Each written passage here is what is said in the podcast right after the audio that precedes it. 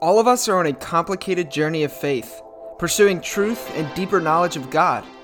But how do we know we're doing it right? Many of you know that faith is a complicated thing, and it can be a painful and difficult journey, and far too often we are not given a space where we can safely address the complications and issues that arise naturally. My name is Joshua Patterson, and one of my best friends, Marty Frederick, and I have agreed to join each other in creating exactly that kind of space where questions and critical thinking are welcome. We want to look honestly at the issues and questions plaguing the Christian church today and to genuinely seek out what it means to live like Jesus in our ever changing world, in our expanding universe, and in our pluralistic society. We believe that doubt is not the enemy of faith but perhaps one of its greatest allies. We think that the Christian life is more about asking the right questions than it is about finding the answers. And we believe we are being called to continually ask those questions, renewing our minds and rethinking our faith in the process. Thank you for joining us on that journey.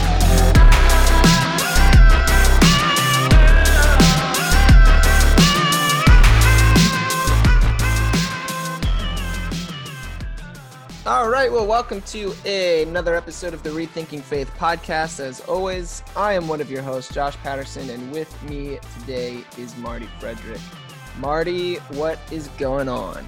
Oh, you know, nothing much. My, we celebrated my wife's birthday yesterday, and so um, I did my first time smoking meat ever. So, wait, hold on. Like, because so did you go to a meeting where everybody was smoking or did you smoke meat like food? Like food. Okay because you said i did my first ever smoking meat. And i was like no hmm, i did my first like, ever like a... time smoking meat. I tried All to right, say it slow go. because i didn't want you to get perverted on me and be like ah. oh you know? But, um, i don't get it marty. Can you explain it? I don't understand. so, we we don't know. I won't explain it. Uh, we don't have a smoker, um, okay. which like sometimes people do. Like they have like a like a legitimate like thousand dollar, you know, vessel to smoke things in, and it like does what you're what it's supposed to do. And so my wife found this thing online where um, you could use the oven, and you just you essentially you know use foil, and you kind of like make like a smoker in the oven. Um, and so we started at like 10 p.m. on Saturday night in like on like 5:30 yesterday evening. Took it out of the oven, and uh, it was really good. It did not get like the char on the outside like it's supposed to. They, they call the bark. It didn't really do that, and I think it's because I probably didn't do it perfect. but um, it was so good, man. It was like the flavor was there, and like the meat. You know, when you have like when you have like a steak and it's kind of chewy and like like hard to eat. Mm-hmm have other steaks that are cooked so well that they're just like as you take a bite it like melts in your mouth almost like it just falls apart. That's what it was like man. Nice. it was like perfect. We had cornbread muffins and we had mac and cheese and we had uh, like this broccoli salad that my my wife likes and like all this. We celebrated her birthday for her and uh, did all these things but it's the first time in a while um, that she did not make anything for the meal like zero things my sister made the brown uh, made the cupcakes and my actually my seven year old oh we had baked beans. My seven year old made the baked beans and they were very good. Um, nice. Um, but then i did literally everything else and it was like oh man it was it was good. So now i feel like i have this new hobby or at least i want to try to like figure out like how to do meat smoking the right way but like it's like more expensive than drumming or podcasting or guitaring. Like because you have to like like the meat that my dad got for her birthday you know bless his soul for buying it it was like 90 bucks wow so it's like and it was like one meal well yeah. we had leftovers of course but like $90 man and with this crazy pandemic going around right now you, it's hard to find like good cuts of meat like Costco's all out of chicken all the time, and like so. But here's the cool thing, Josh. It's been a really long time since we've been able to do this, um, but we don't have a guest today. That's true. Our guest is the Holy Spirit. So we're now going to sit in silence, and the Holy Spirit will speak to us for the next 50 minutes, and then we'll come back together. Could could we do something different though? Yeah, could what's we, up?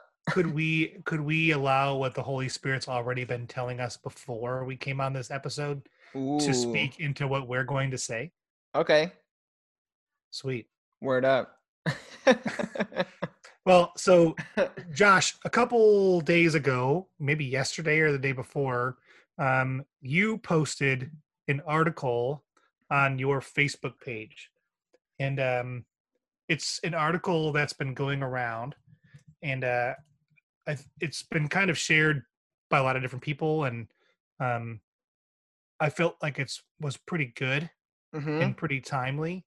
Um, you know, because right now in our country, there's all sorts of crap happening, and uh, you know, there's a lot of different things I really want to talk about um, today. But I think we ought to maybe just start with this article um, that Barna Group put out. Yeah. Um, it says uh, the article's title is Black Lives Matter and Racial Tension in America. And uh, the concept here is so they're essentially going over all these different numbers and data um, about Black Lives Matter and racial tension in America, but it's all based around the church. Mm-hmm. Um, and uh, you know, I just have to say before Josh, I want you to kind of like go over some of it first. Okay. Um, since you posted it, uh, but I just want to say I have like a love hate relationship with Barna Group. Um, okay. and the the love part is the stuff they put in there is good and like it's good information. Um, the hate part is I used to work at this place where numbers and data was everything. And, right. And like you know, I used to work and, at a place like that. and numbers and data, just like to be honest, like it's not everything, and it removes humanity from people when you become a number instead of a human being. Mm-hmm. Um, mm-hmm. So I I think that like this is and also like statistics and numbers tend to be they they they don't know they're not they're not always objective. They can be subjective. You know, you ask ten people and you say, oh well, ninety percent of people say this, but it's like, well, wait a minute, do does ninety percent of every person say like you know out, out of the 300 million people in the us or the 8 point whatever billion people there on the world did 90% agree like of course not so like so I'm giving that that disclaimer at the beginning before Josh explains some of these these, these data points to say like, hey, this isn't actually everybody, but at the same time, it's a it's a what I found to be a terrifying view of the church and the situation going on with race in our country right now. So, Josh, give us some info. Yeah. So, well, basically, like like Marty said, Barna, just for people who don't know, Barna is like a, a Christian research group. Um, they kind of, if I'm, if I remember correctly, they kind of done a lot of work with Pew Research as well, uh, which is another Christian research group. Um, and they they do all sorts of kind of stuff. Like Barna, how Barna's been you know helpful for me in my line of work is they've put out so many really good studies on young people in the church, like um, you know statistics about young people leaving the church, why that is, basically, you know, all this kind of stuff. But what I really wanted to, why I wanted to to send this article to Marty, um, and and to talk about it, the the is because I think, unfortunately, the church is the most segregated place in the country on Sunday mornings. Like that's pretty much a thing. that's really sad, but it's true. And that mm-hmm. sounds shocking and alarmist, but it's not. Like that's just a thing. It is what it is. And I think a lot of the times, well intended church people will use Jesus or will use nice Christian language to kind of sweep the the racial reconciliation talk kind of under the table or, or to push aside some things and this article really draws it out so i'm actually i want to share um, maybe some quotes uh, that I think are really uh, interesting and captivating. And then Marty, if you want to point out some, maybe some of the the numbers that that stood out to you, maybe yeah. we can attack it that way. So this from the article. It says our research confirms the fear that the church or the people in it may be part of the problem in the hard work of racial reconciliation. Uh, says Brooke uh, Hempell. I apologize if I get your name wrong, Brooke uh, the vice president of research at Barna Group. If you're a white evangelical Republican, you are less likely to think race is a problem, but more likely to think that you are a victim of reverse racism. You are also less convinced that people of color are socially disadvantaged. Yet, these same groups believe the church plays an important role in reconciliation. This dilemma demonstrates that those supposedly most equipped for reconciliation do not see the need for it. That kicked me in the teeth because, like, what's the the ministry that Jesus gave us and left us? The church, the ministry of reconciliation, and and what this is showing is that the church doesn't even think there needs to be reconciliation right now. We're missing it. Mm-hmm. Um, and then they go on to say more than any other segment of the population, white evangelical Christians demonstrate a blindness to the struggle of their African American brothers and sisters. This is a dangerous reality for the modern church. Jesus and his disciples actively sought to affirm and restore the marginalized and obliterate divisions between groups of people. Yet, our churches and ministries are still some of the most ethnically segregated institutions in the country. And finally, by failing to recognize the disadvantages that people of color face and the inherent privileges that come from growing up in a majority culture, we perpetuate the racial divisions, inequalities, and injustices that prevent African American communities from thriving, Hempnall says. Research has shown that being cognizant of our biases leads to change in bias behavior. If white evangelical Christians genuinely care for the well being of their African American brothers and sisters, the first step they must take is being honest about their own biases. History and Jesus' example has shown that reconciliation comes from stepping out of our place of comfort and actively pursuing healing for all of those in need. We must do the same if we really believe that all lives matter. Hmm. So that pretty much sums it up for me. And there's numbers in there to back it up. yeah. but yeah, like you said, yeah, sorry, go ahead. Well, so here's a few numbers. Um, so one of the first questions they ask in the article um, is racism a past or present problem? And so here's the percentage of people who agree that racism is mostly a problem of the past. So when when when broken down into all adults, seven percent of people believed that racism is mostly a problem of the past. Which you know, the hate, like that's actually encouraging in some ways, seven percent. But however, when you break those numbers down, it becomes very concerning for the church. Um, and so here's here's what those numbers are. Um, 13% of evangelicals believe that racism is mostly a problem of the past. 12% of conservative leaning people believe that racism is mostly a problem of the past. But now, here's where it gets bad 3% of people that have no faith whatsoever believe racism is mostly a problem of the past.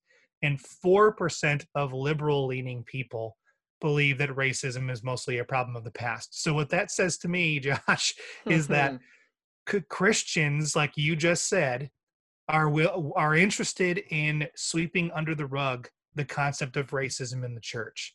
And conservative leaning people are are more interested in saying, you know what, racism's not really a thing anymore. You know, let's just move on, you know, you know, make America great again. Let's do whatever we can and just move on from the past. But then there are people who don't have faith and so as a as an evangelical person many people would then say well these people don't have any hope they don't have the hope of jesus jesus is not in their life at this point and so i mean they have nothing to hope for 3% of them say racism is mostly a problem of the, of the past so they're looking at racism and they're seeing it around them and they're saying holy crap this is still going on and we got to do something about this and yeah. so like christians are saying and now I, I get it it's 13% and 12% evangelicals conservative respectively that are saying this. It's not 90% or something like that, but 13%. That means that in your church, one or so out of every 10 people that you come into contact with on a Sunday doesn't believe racism is a thing anymore. Even watching the news, they're watching the news and they, they walk around, they see different things, they're out at the store, and they think that racism is just dead and gone.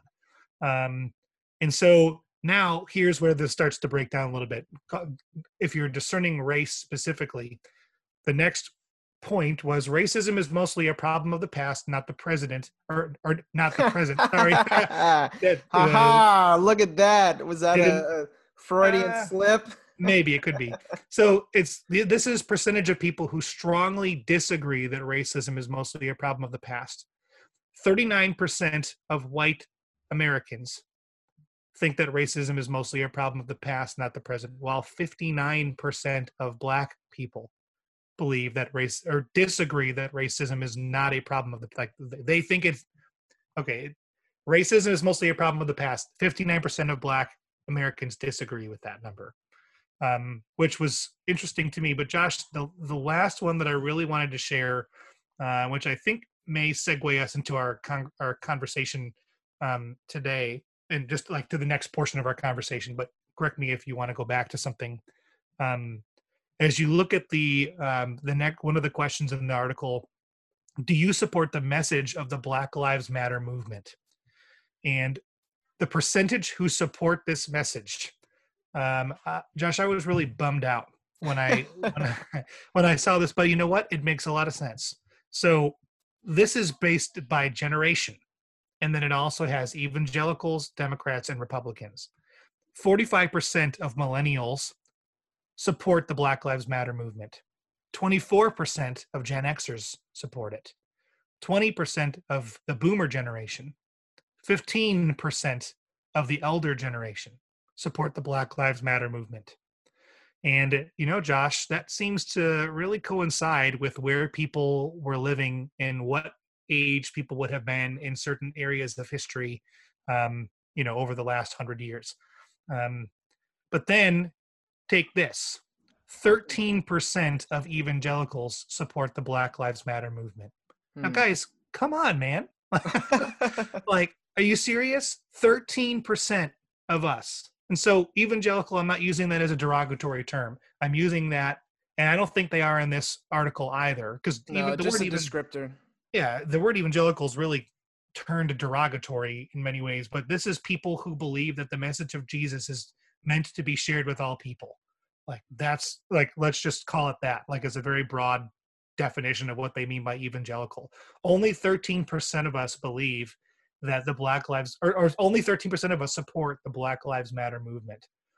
43% democrats support the black lives matter movement. 7% of republicans support mm-hmm. the black lives matter movement. So i guess my question is when did race become a political thing but ah, there's a question. When, when did race become, if you're on the left, you support matters of race. and you're on the right, so only only seven percent of you are allowed to support matters of race.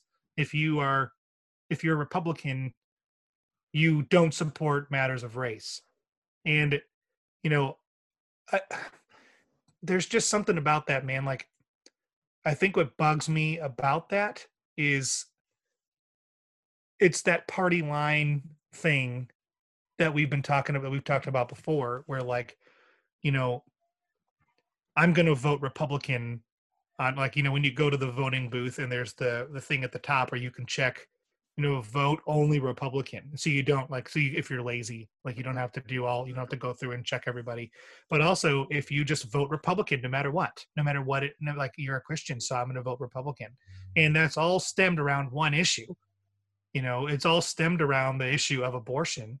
And like hey i'm just going to be honest i don't support abortion like i don't support personally the the killing of babies. I i don't however say that you know it's my job to determine what happens in someone else's body but that's me. I, like my my personal opinion is i don't support it.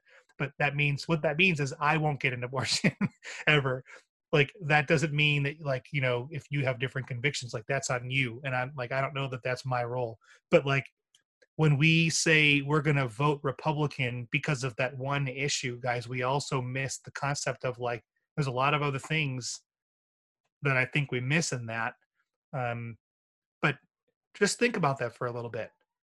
What's going on here where the older you are the less willing you are to support the concept of Black Lives Matter. And if you're a Republican, you're way less likely to be supportive of Black Lives Matter than you are if you're a Democrat. And uh, I don't, I don't really know what that's about. So I have, I have a, a, a suspicion, Marty. I think and first off, I'll throw this out there. I'm not a Republican or a Democrat or a libertarian for that matter. I'm a registered unaffiliated. Um, so I can talk crap about everybody, I guess. I don't know. Um, but I think you can so, anyway. Yeah, that's true. That's true. So I think I think the the age thing is I mean, I think the age thing is obvious. Um like so ra- racism isn't just about skin color. That's like a signifier of racism, but racism like our buddy Drew Hart was telling us is a social construct. The whiteness is an ideology and blackness is an ideology. And then it just happens to be that some people have white skin and some people have black skin and then those ideologies are applied to those people groups. That's what racism is. So it's this this system of social hierarchy that our country is built on. It is baked into the foundation of america and is baked into the foundation of our theologies of our church polity of our liturgy of our hymns it's all it's baked in. And so basically though over time as things like the civil rights movement and all these kind of things have come out and progressed people are finally coming around some people to the idea that wait a minute black people are humans too.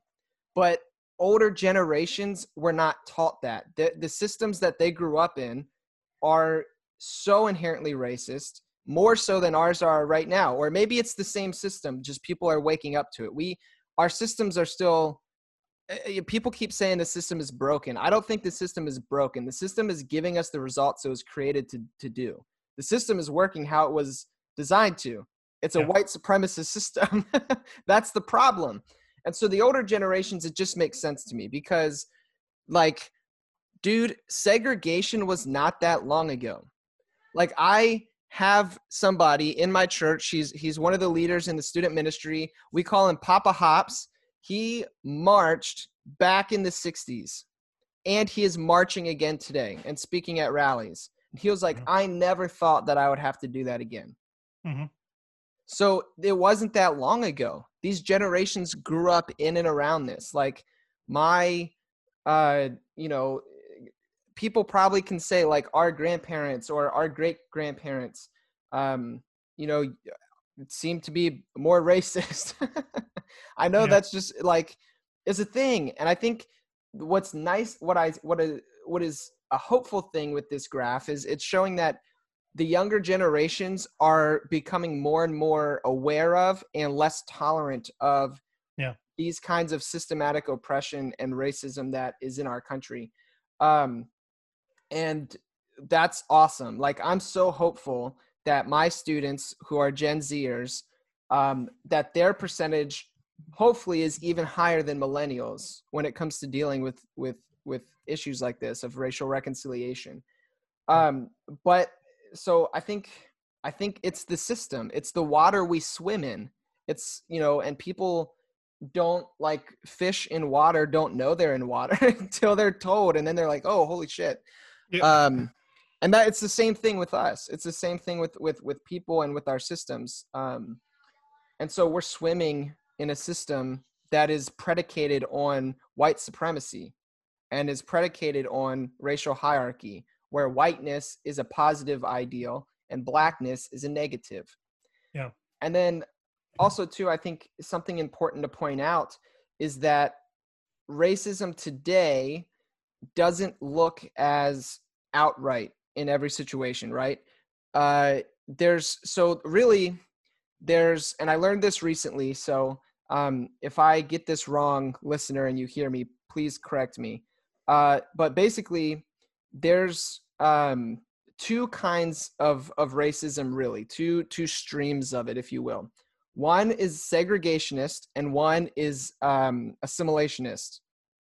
And so, a segregationist racism is specifically about the. They would say that black people or people of color are biologically inferior to white people so that's a segregationist approach. Assimilationist approach says that um, black people or people of color are morally and behaviorally inferior to white people. And so that one, the assimilationist approach is more subtle. But basically, the idea is that, oh, if only black people, if only people of color would uh, act and behave as we white people do. If only you would get your stuff together and, you know, assimilate into our culture, become like one of us, you mm. know, be become white basically. this ideology of whiteness. Yeah, exactly. This this this ideology of whiteness. If only you could you could come and meet this, mm-hmm. then then you know you would be good. So yeah. it, it's it's it's more hidden. It's more cov- oh, oh, covert. Is that the right word? Yeah. I'm, I'm bad at the English language. Well, um, so I think those things factor into yeah this absolutely.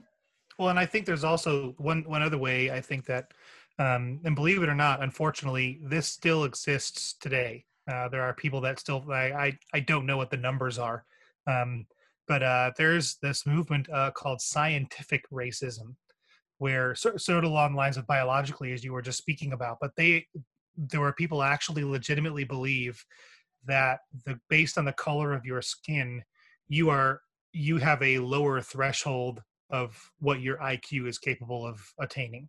So the darker your skin, the lower the absolute highest IQ you could have is possible, if that makes sense. Mm-hmm. So like, you know, if we're talking numbers, if you're if you're the darkest of the dark skin that's out there, you are only capable of attaining an IQ of 100.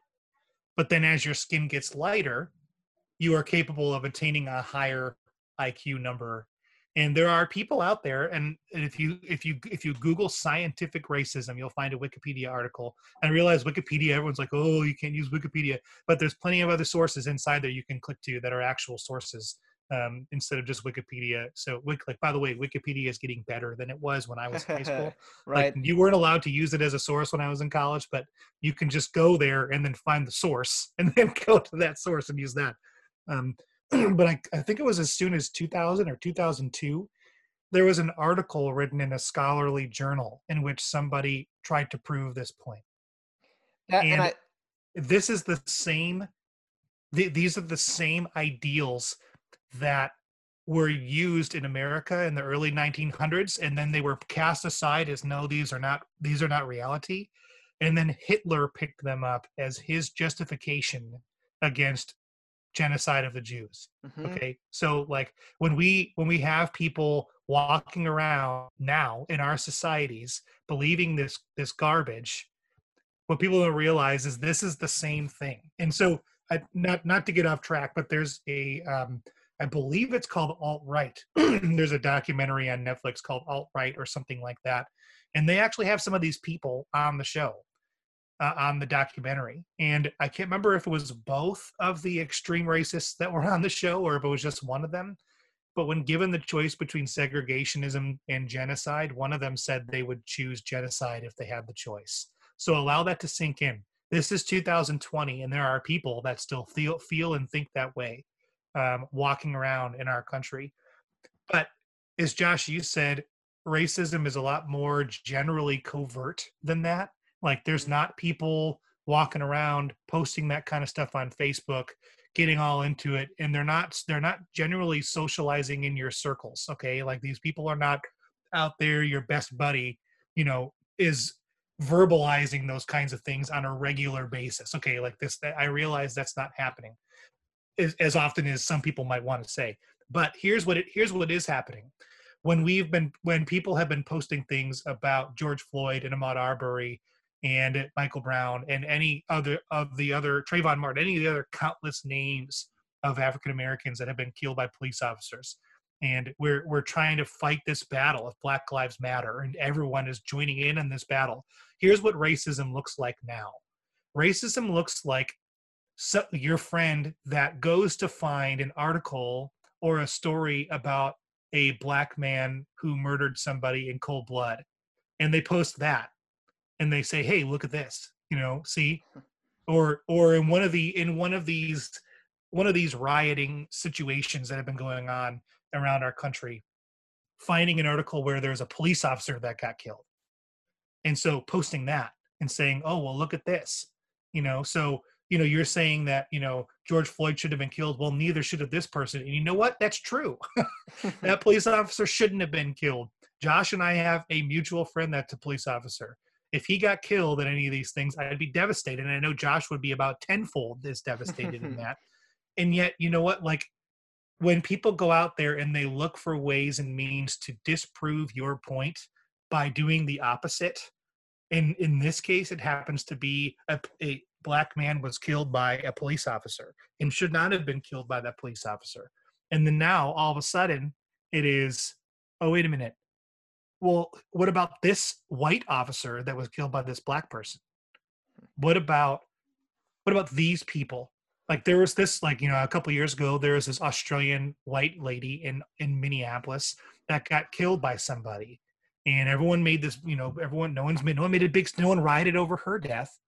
Okay, like yeah, but listen, like that's not the battle we're fighting in this. Okay, and like I think when people are looking for the opposite to disprove these types of things, what winds up happening is like, even though it doesn't look like racism, to me, their racism starts to show a little bit in that. Their their feelings of, you know what, we're going to try and disprove the concept of Black Lives Matter by showing that there are black people that kill people. Okay. yeah, there are, and there will always be, and there will always be white people that kill people, and there will always be Asians that kill people, and like it's going to happen for the rest of our life because we live in a broken world. But by dis by trying to disprove the concept of Black Lives Matter by pulling up, you know, some article or some you know press briefing or some you know mugshot of this black kid that shot somebody or saying oh well what about black on black crime you know, or what about this, or what about that? And looking anytime someone says, "Oh, well, really? Well, what about?" Get ready for their covert racism to come out and what they have to say. And I that's a blanket statement. Um, I get it. Um, and Josh, I know you have stuff that you'll want to say too, but here's something that I wanted to share um, on this topic, uh, just of racism in general. Um, a good friend shared this on Facebook. It's a scale uh, racism scale, where do you fall? and the scale goes from terrorism to denial. So terrorism on the far left, denial on the far right. So as we were talking about reading in the Barna Group, denial. Slavery ended 200 years ago. Racism no longer exists. I don't see color. Those are the denial aspects. And then some of the other ones, justification well, we had a black president, therefore black people are not oppressed. I have black friends. If he, they had just dot, dot, dot. Usually what they're trying to say is if they just wouldn't have resisted arrest, if they just would dress differently, you know, and then in between there's, well, what about reversed racism? But then you get into defensive, calling the police because black folks make you uncomfortable. I just don't like quote unquote ghetto defensive. It's just a joke. But black on black crime! Exclamation mark. Indifference. How am I privileged if I am poor? That has nothing to do with me. That is their problem, not mine. Now, as you as you as we're getting down this scale towards the terrorism aspect, we're the feelings of white guilt that we have can lead to these things further and further. So here's subconscious racism funny blackface, thugs. I'm not racist, but dot, dot, dot. The way things are is God's will. That one especially aggravates me. Blacks are naturally more violent or less intelligent. You see what we're getting to, guys? Overt racism Whites are under attack and will be minorities soon. Blacks should be sent back to Africa. Whites are the superior race. Guys, we're not even at the bottom yet. I inflict fear upon black people, quote, as a joke. Now here's the terrorism. Violent blackface depict hangings, etc. I inflict fear upon black people on purpose. I would or have killed a black person simply for being black. Now, chances are you probably don't know somebody that falls into those bottom three or four. You probably don't. And you might. And if you do, you know someone that falls into those last four or whatever, it's probably a lot harder to say to that person, "Hey, dude, man, that's not okay," because their uh, their fear inducing that they do also puts you in a state of fear. And so I understand that they're, you know, being afraid of your own life being lost is, you know, something that people fall into. But you know what? When someone says to you, racism no longer exists, realize that they that that quote or that statement falls on the same graph and scale that I'm looking at that has I would have killed a black person simply for being black. It's it's on the same scale. It's not anywhere near as quote unquote bad as killing somebody when you say I don't see color. But what you don't realize is you're missing it. Um, so the last thing I'll say about this is it, it those feelings of white guilt can compound into many of these behaviors. When we are in, now, this goes from white savior to abolitionist. Whites were slaves too. There are plenty of successful people of color. They just need to work harder. If we can't use the N word, they shouldn't either. There is no need for people of color to have their own safe spaces. We are all one. There's only one race, the human race. Love conquers all. Love conquers all, sorry. I will help you, but only if I lead. If they want our help, they should be nicer slash more respectful. Being involved in this will help my reputation. I expect praise and or publicity. My experience as a white person is drastically different than that of a person of color. Yes, my life as a poor white person has been hard, but it isn't as hard as if I were and if I were poor and a person of color. Systemic racism is very real and needs to be ended. I will make space for people of color. I will put my safety, health, and freedom on the line to fight for people of color. I will let them lead and not try to be at the center.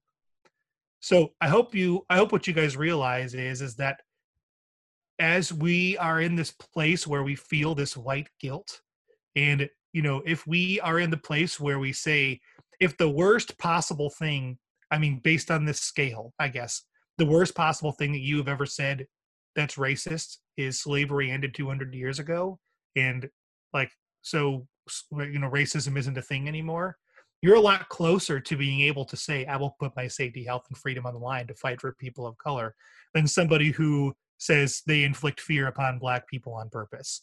Like you're a lot closer to being able to get to that abolitionist place. But here's the thing. We should all be working towards the abolitionist place and we should all be working towards even just getting to awareness which awareness by the way was my experience as a white person is drastically different than that of a person of color. And to be honest if you ask me i think that's what a lot of people are asking for right now. I think a lot of people are asking for us as white americans and white people in general across the world to be aware of the fact that this is different for a black person. This is different for a person of color. They don't they just don't live the same types of lives as we live. You guys heard it last week or a couple weeks ago when Ronnie said pet or threat. He feels when he's somewhere or anywhere at all, he feels like he's a pet or a threat. And you guys heard Keith say when he's walking around the grocery store, he has to remember to smile at people. He has to remember to look people in the eye and smile and give them or and, and dress nicely so that he isn't seen as a threat to somebody or someone doesn't worry about him. I have a friend who uh, recently broke his foot and uh, he's he's had to go to the grocery store but on crutches. And so one of the things he has had to do because he can't push a cart is he takes a backpack to the store and he puts all of his groceries in the backpack and then he brings them to the front of the store and pays for them. Yeah, you guessed it. He's a white person. Now imagine if a black person tried doing that do you think if you saw a black person putting groceries into a backpack as they're walking around the store on crutches, do you think that you would immediately assume this person is doing it because they they can't push a cart, they have gro- they have crutches, they like they need to get groceries and they're doing whatever they can, or would you think something different? And I think that tells you where you'll fall on that scale. you know if you if you would think like oh my gosh like this person broke their foot maybe i should get a cart and help them push their groceries or see or ask them if they need help. Or would you be like what the heck's that person doing? They're putting groceries in their backpack. Like are they going to steal those so you get the point. I guess you get what i'm trying to say. It's like we have to get to this place of at least at least awareness. At least i mean to me like awareness is the lowest common denominator of where we all need to be. Everybody needs to get on board of this place and say this is different for a black person in our world right now. And if we aren't at awareness like we've got to do something to get there. You got to read a book. You got to you got to listen to a podcast. Ours is, would be good. Um, you've got to um, you got to go out and talk to people. If you have black friends on facebook send them a message and talk to them. Get to know them. Understand who they are. But like you can't stay where you are man or woman.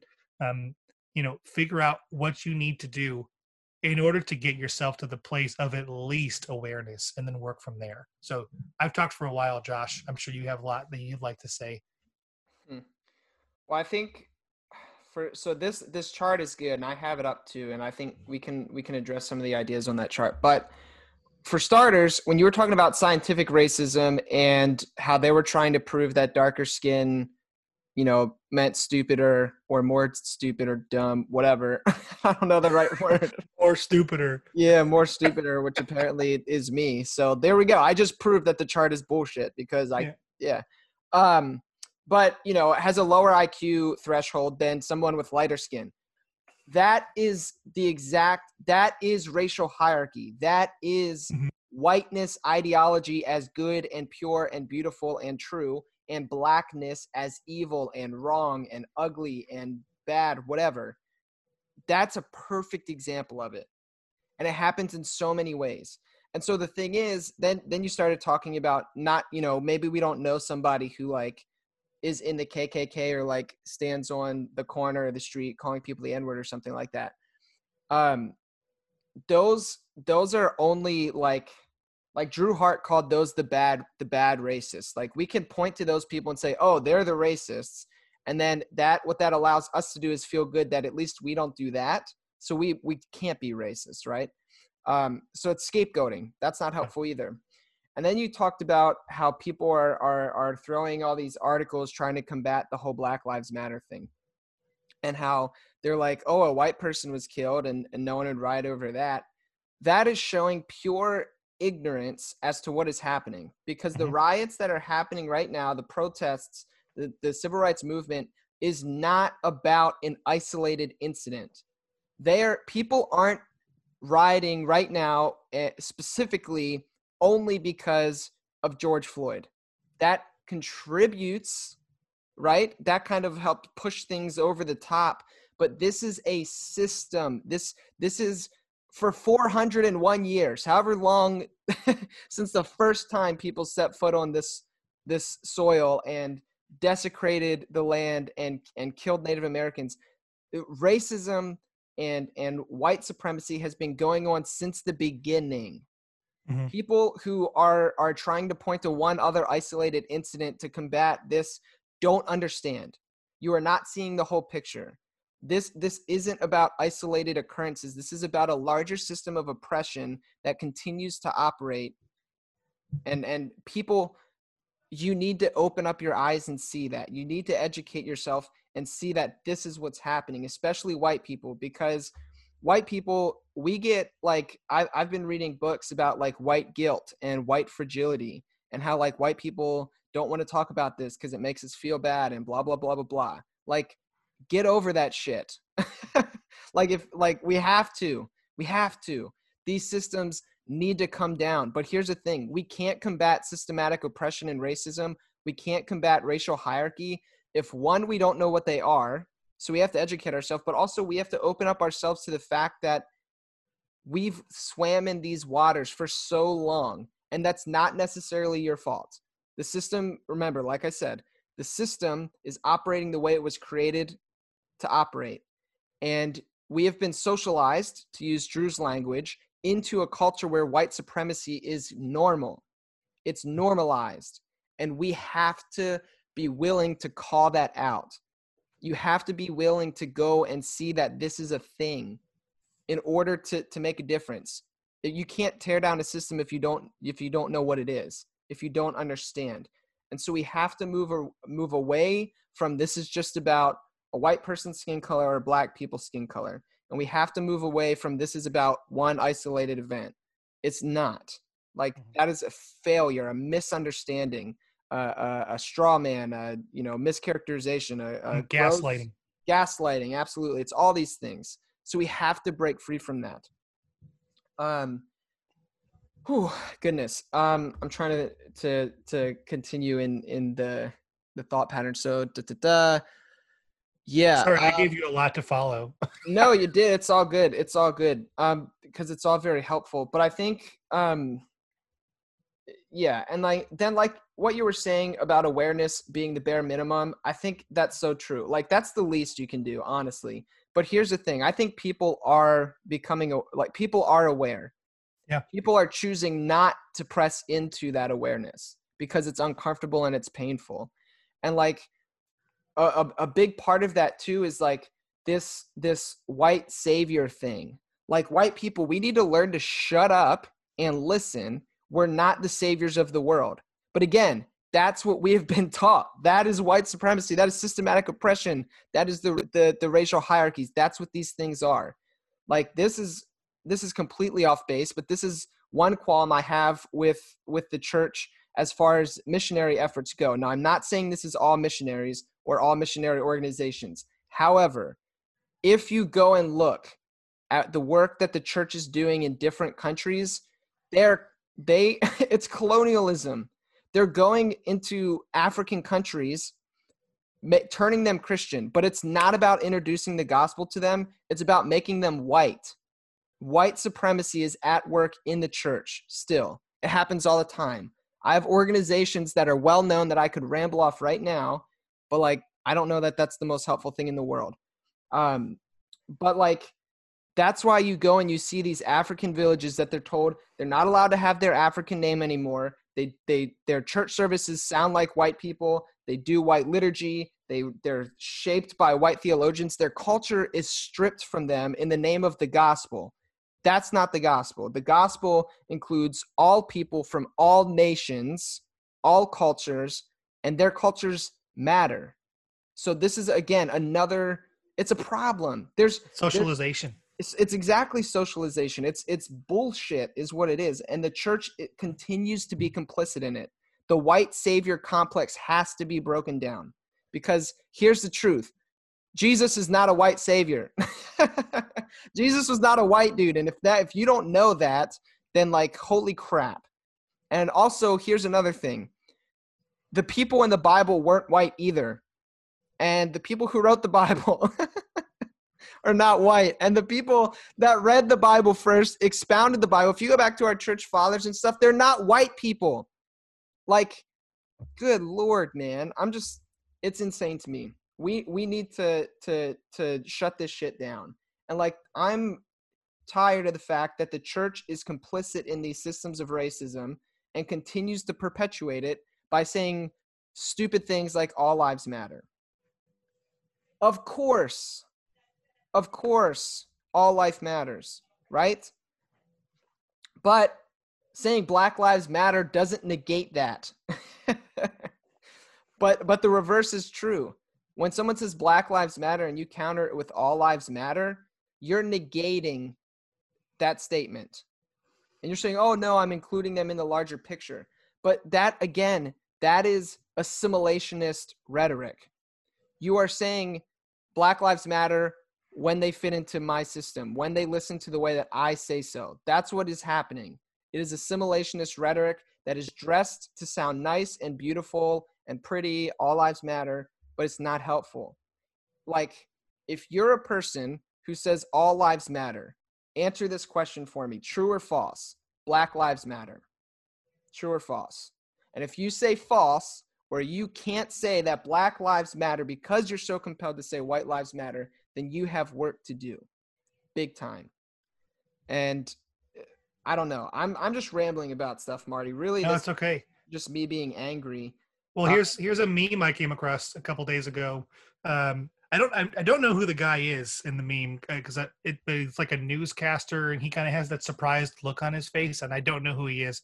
Um, but it says black people, Black Lives Matter, white people, all lives matter, refugees and illegal immigrants, so we can stay. And then white people, they're looking surprised, like, oh, what? what? and and I think that like I think that honestly, for some reason, I, and I, I don't want to call this all Christians because I'll be honest with you, Josh. I I attend an amazing church with an amazing pastor um, and amazing pastors at that church, um, and every one of them would would definitely affirm the concept Black Lives Matter, and they would not sit here saying, "Well, no, all lives matter." I mean, and like obviously, like sort of like you said, of course, all lives do matter, but they would say Black Lives Matter in this moment.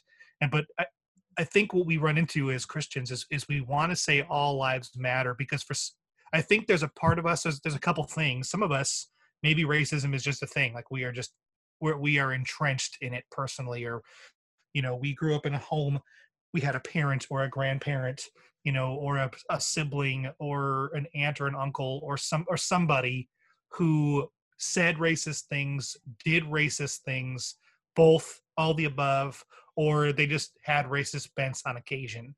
You know, like my pastor said yesterday on Sunday, I could take a black toddler, a white toddler, and a Hispanic toddler and put them down in a room with toys and they'll have a blast.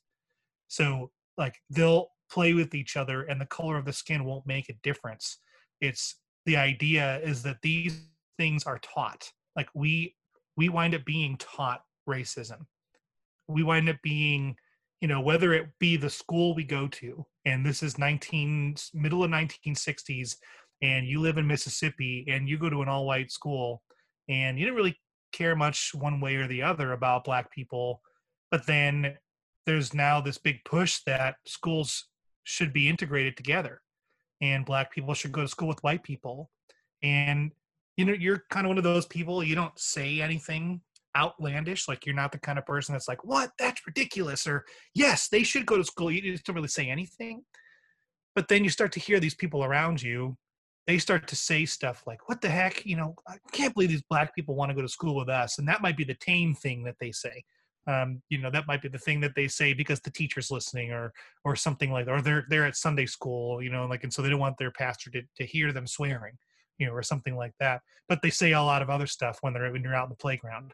Um, and uh, you know, in this, you know, before you know it, you go home, and those things are internalized into you, and and now it's 2020, and you're in your 60s, you're in your 70s, you're in your 80s, and although you never really thought about it, you, you but but you don't realize the fact that that's been something that you've internalized for a long time, and I'm not saying you're combative. I'm not saying you're angry. I'm not saying you're out to kill black people and you'd prefer genocide over segregation or anything like that.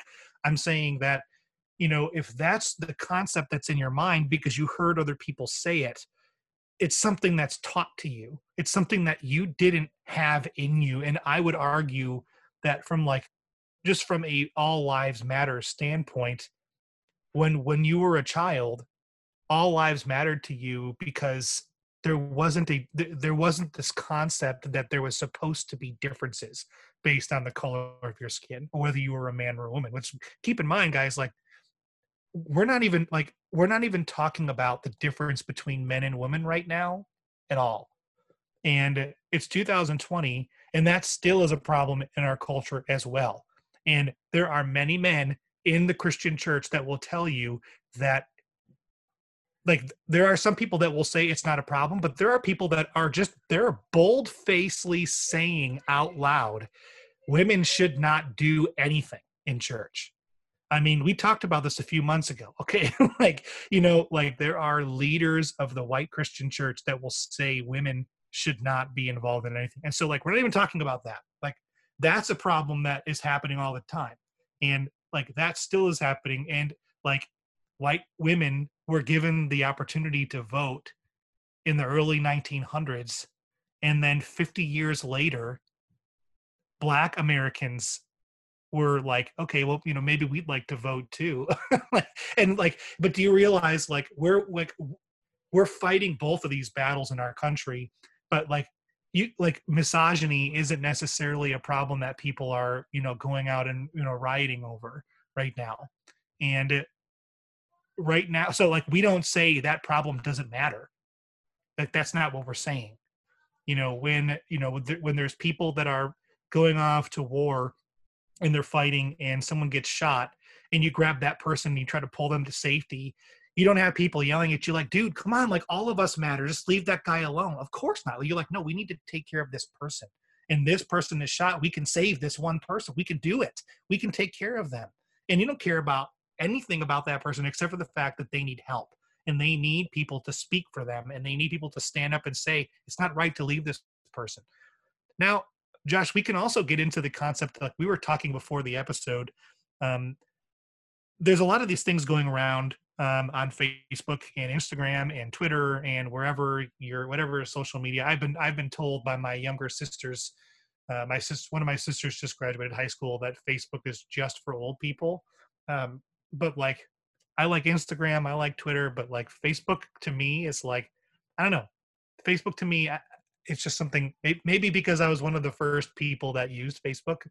Yeah, I'm I'm 35. Okay, so I'm not that old, but um, like there's these things going around on Facebook where people will share something like a biblical story that they'll then add a Black Lives Matter bent to, and um, we, Josh and I toyed with the idea of like sharing just one of these ideas and kind of like saying, oh, well, that's the one. That's the one we want to talk about. But we realize that there's like, there's like people like, unfortunately, in 2020, people will find anything to be upset about in like anything to call you out. So like, um, Josh, do you want to do you want to share one of those stories, and I'll share another one afterwards? Um, sure. Let me um, address something that I think you just said that's that's important to to notice though. Like, because you brought up the women thing, and so like yeah. racism is is is super deep, and there's there it's very multifaceted. And here here's another example of it. There's this thing called gendered racism, where there's gender stereotypes and racist stereotypes that are then applied to a situation. So to go to your point, a like misogynistic understanding of a woman is like like a frail, humble, like quiet white woman, right? Stay at home mom. That's like this thing, which is already problematic in and of itself. Wearing an apron, by the yeah, way. Right. Which then then there there's this stereotype of a, you know, like the strong, independent black woman. And people get so mad about that because they're in their mind a woman is this quiet white lady who stays at home and cooks food in the kitchen with her apron on. So that's a multifaceted level issue that people bring up. This is why people got mad at like Michelle Obama and they would say hateful stuff. That's a perfect example. Or like it's crazy. It's it's insane. This is so deep and that's only one one one small like portion. There racism eh, is insane the the system is ginormous. It is massive, and actually, what it is is it's demonic. It's it's mm-hmm. evil. However yeah. you want to take those words, it's it's darkness. It's not good. Whatever language you want. Um, can I just read something about that really quick? Go um, for it. So I I remember a while ago. Sorry, I know that you wanted it. You had more to say, but like you said, you said something very specific, and I wanted to um, I wanted to mention something about that specifically. Um, I've posted things um, about Bill Johnson before, and uh, I know that our listeners were like, "What do you mean, Bill Johnson? Wait, Bill Johnson? We, you know, isn't he? Isn't he a heretic? Isn't he? Isn't he somebody that you know, like he's all about you know making money and he's all about this and that and you know all these different things, and yet Bill Johnson posted something on his Instagram, which now I'm failing to find. um, but essentially, what he said was racism is evil. It's demonic to its core. And this is someone that many of us, you know, quote unquote woke Christians will point out and say Bill Johnson is is racist, you know, or, or I'm sorry, Bill Johnson is uh, is a heretic or or something like that. And yet, Bill Johnson is the kind of person. These are eh, this is so like this is everybody. Everybody is feeling this way. I want to make sure that we hear that. Like everybody is against the concept that racism is a good idea. Like it doesn't matter who you are. It doesn't matter who the like. So if you're sitting out there and you're thinking to yourself like, oh, like maybe racism is like maybe it's not as bad as we think. No, you need to get on the train, man. Like you got to get on board. And this is not pressure. This is not peer pressure. This is not, well, I'm not ready. Don't force me into something. No, it, like it's not like that. Like racism is pure evil. Like it is, it is, it is an operate. It, it is the, it is Satan himself operating in such a way in this world where the goal is to, is to literally make creations of the Lord look different and feel different and and all of a sudden now like because like we satan wants us to see this as like a either to either for some people it's a this doesn't exist problem or for some people it's a those people have to be taken out out of here. Like we need to get them out of here. So i'm sorry i interrupted. I couldn't find the the actual quote. But essentially what it is is racism is evil. It is demonic to its core like you had like you had said josh. So continue with that. Yeah that i just think that needs to be pointed out and called out for sure. It is it is evil and also it's a systemic issue just like empire, things that I've talked about before. That like I don't know. It's there it's just insane to me. It's it's it's straight up pure evil. And like here's the truth of the matter. Choosing not to acknowledge it is being complicit in the systems not speaking out against it is being complicit in the system. And like, here's the thing. It it doesn't feel good to have to say, it's the white people, I'm talking to, to you. Um, it doesn't feel good to say, I have benefited from systems in this this country. It it doesn't feel good to have to say I have white privilege. It doesn't feel good to have to say I am complicit in systems of racism. It doesn't feel good to have to say chances are I have family members who own slaves. None of that stuff feels good. But until we identify the truth of a situation, we cannot move forward.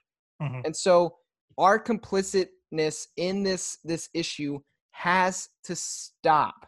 It is not it is not enough to say I am not a racist. Like get out of here. The truth is all of us have prejudice. All of us do. And it's it's it's like Marty was saying, it's something that we develop over time. Um, and so, uh, but, and it, it's almost inevitable. I mean, it, it almost is. And so that that's, I mean, that sucks, but the, it's more so about what do you do with that? Yeah. Acknowledging where you are prejudiced, calling those things out and correcting those things in your, your mind is important. And it's, and it's, it has to start with relationship, man. Like, Marty, you you were you know reminded me of this when you were speaking earlier. But our buddy our buddy Drew Hart, when he was on here talking with us, Drew was saying that a lot of for children things are caught, not taught.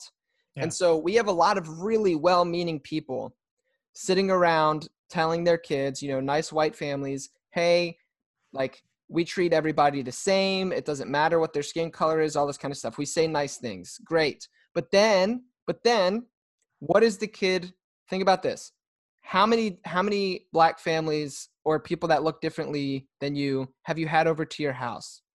What kind of school system does your kid go to? How many black families or, or families that look differently than you how many of do you go and hang out with? Do you go into in and hang out at their house? What does your community look like? My mm-hmm. wife and i were eating dinner last night uh, like maryland has opened up so like you can go to some outdoor restaurants and we were sitting there dude the town that I live in, out of the thousands of people that we saw, we saw one, one, one person of color. One. The entire time. Like, so if my kids grow up in Mount Airy, Maryland, where I live, that's going to be their lived reality. that's not like my wife and I are not comfortable with that.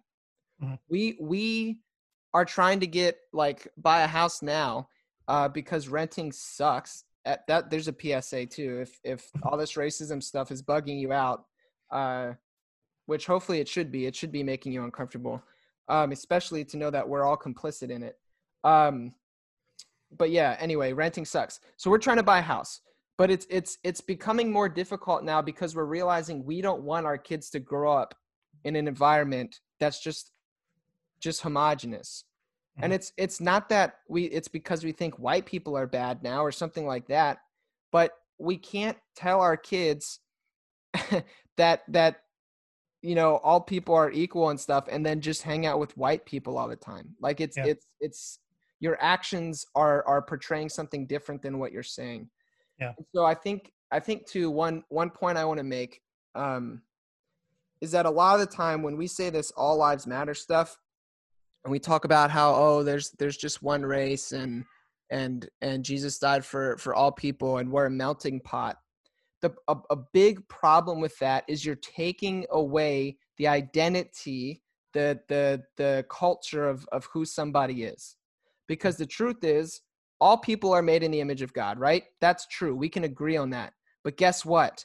That means white people are made in the image of God, black people, Hispanic people, Asian people, Native Americans, everybody. And so when we try to put that all into one melting pot, we're disparaging the image of God. We are doing something evil to the image of God when we try to compress all that into this this one thing. But Instead, rather, can we look at this as a mosaic? Just I'm going to steal Josh McNall's work. He was on our show before. He he did this for atonement. But the body of Christ as a whole, the the the, the kingdom of God, it's not when we go to heaven, everybody's not going to be white. Everyone's not going to look the same. Our, our culture matters. Our skin tone matters. These things are beautiful and, and they make us who we are. And so mm-hmm. instead, we need to look at this as a mosaic where we can see that when all of us are together, yes, all of us in the image of God are together, it makes up this beautiful image of the body of Christ. But then if we get closer, we acknowledge, wow, this piece of the mosaic is blue, this this one's green, this this one's yellow, you know, this one's black, this one's purple, whatever. Look how beautiful they are. And those little pieces in and of themselves matter.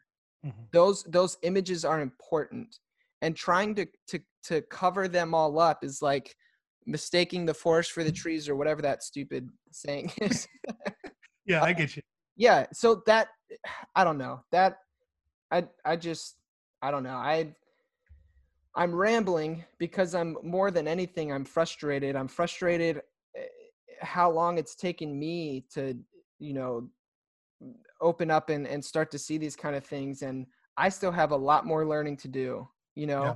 and um, I think we all do, and, and, and conversations to have, and, and people to talk to, and to to learn from, and take the posture of of openness. And I'm here, I'm here to learn. I'm here to to you know not try to be savior, not try to lead things all the time. Just you know whatever, mm-hmm. and like I I don't know, man. It sucks because like I was talking to Keith recently, and I was like, dude I I I keep ice uh, oscillating between a place of like deep sorrow and a place of anger and rage, like back and forth.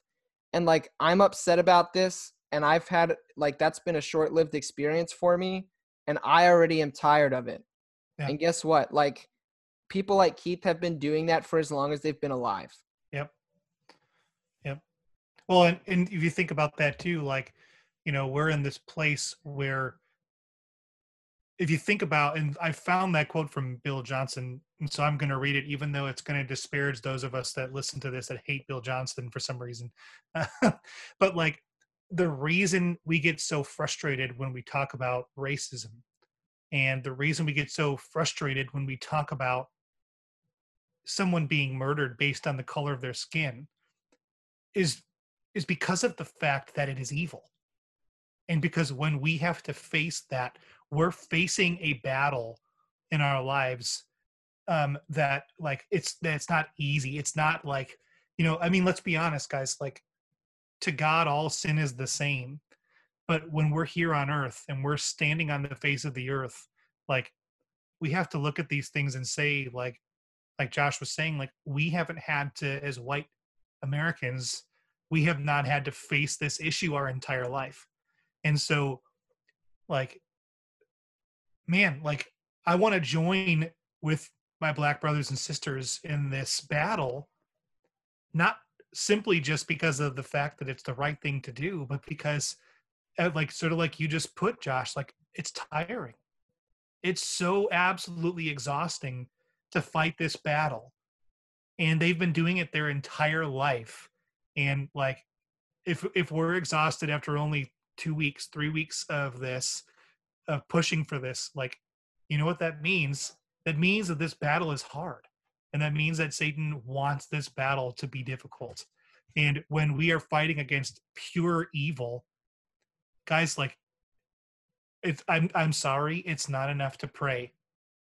It's not enough to pray about it and hope that it gets better. And i have a feeling that as you know to kind of to close our episode is we're going to segue into some of these things that we're talking about here I, I have a feeling i don't know for sure i haven't heard people say it directly but there's going to be a lot of christians out there that feel like the thing we need to do right now is pray. But that's all you're going to do. And once you pray you're going to say all right man i've really I'm, you might even pray and cry. You might even watch the news and pray again. You might even go to a prayer meeting where you pray for an hour with your pastors or your other members of your church and you break you know the social distancing rules and hug people through tears because you know you might inv- even invite a black person or two into that. And you, you say well we've got a couple here and so that'll be great. You know we'll just invite them along and they can kind of talk and we can hear what they have to say and then we can pray for 30 minutes hug you know we can do it through tears and we can leave and we can feel like man we really are doing something about this but i will challenge you that you're not when you do that. Prayer is a part of it but it's not where it stops. Martin luther martin luther's least favorite book of the bible is james and it's because he was fighting so hard against the idea of works. But james says faith without works is dead and i think that is very true right now. Our faith our prayers are needed because guys god can do anything. It's there's no doubt about it but the fact is is that if we just pray and that's it and we think that's going to solve it we aren't moving from one place to the next. We're not taking one step to the next step. Um, here's that bill johnson quote racism is evil. It is demonic to its core. To treat people with dishonor because of their skin color is absolute foolishness. To turn that dishonor into violence is barbaric and inhuman in Christ, we have the privilege and responsibility to oppose racism in all its forms and stand with those who have suffered under its weight. And so think about that. In Christ, we have the privilege, okay? It doesn't say as a white person you have the privilege, but in Christ, we have the privilege to stand, and we, we also have the responsibility. It's our responsibility as Christians to oppose racism in all its forms and that is when when you say all its forms that's not when the extreme thing happens and a, a black person gets murdered. And we say well we're against that. Because you know what? It's easy to be against that. It's super easy to be against a black person being murdered because they got murdered. But is it is it easy to be against it because it was racist? Everyone looks well how do you know race was a part of it? You know you don't know that ra- stop. Just stop. Um, and I mentioned this before, and then I'm going to get into some of the examples, and then we'll probably have to end because I know we've gone a long time. But our episodes have been getting longer, Josh. Maybe we could be like the liturgists and have like two hour long podcasts.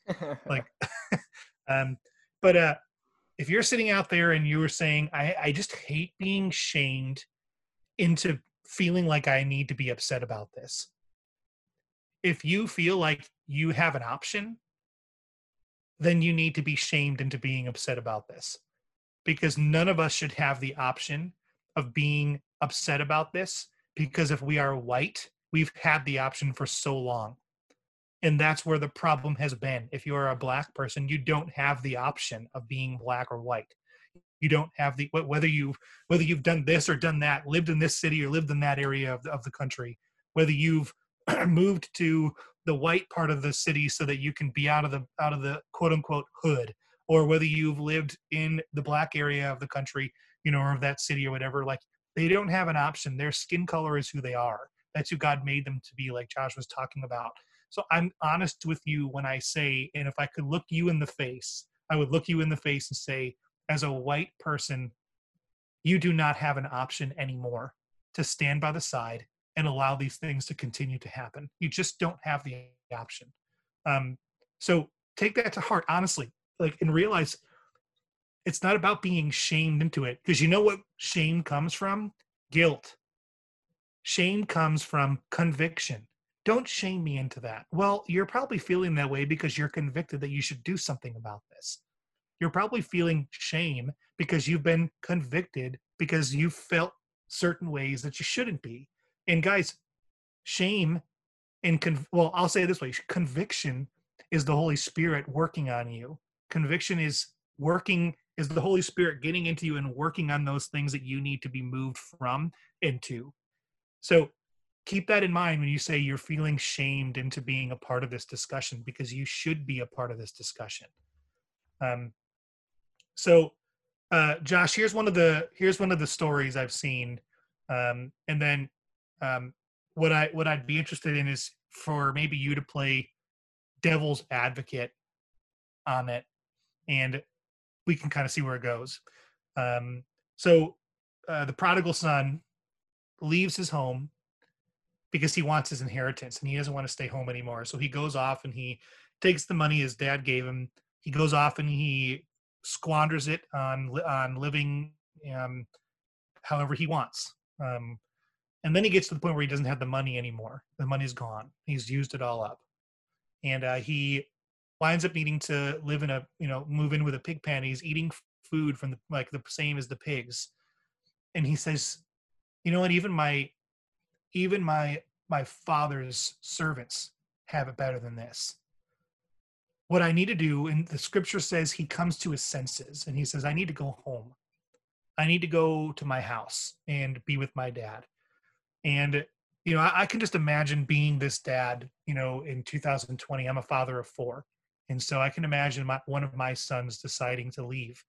And i can imagine you know every day wondering is today the day my son's going to come home? Is today the day he's going to be back and going to bed that night? No today wasn't the day. And so but so i'm ready. I'm waiting. I'm hopeful that my son will come home. And finally my son comes over the horizon one day and i see him walking. And uh, I'm holding a sign that says prodigal sons matter because I'm so happy that my son has come home. And so I tell the servant, I said, "Hey, let's butcher, let's butcher the, the the fattened calf, and let's let's throw a party, because my son was gone, but now he's home. He's was lost, but now he's found. And prodigal son matters. then my other son, has been working, he comes home, says, Dad, why are we having this big old party? And I say, Well, it's because my son just, your brother, he just he just returned home, and we're so grateful that he's returned home.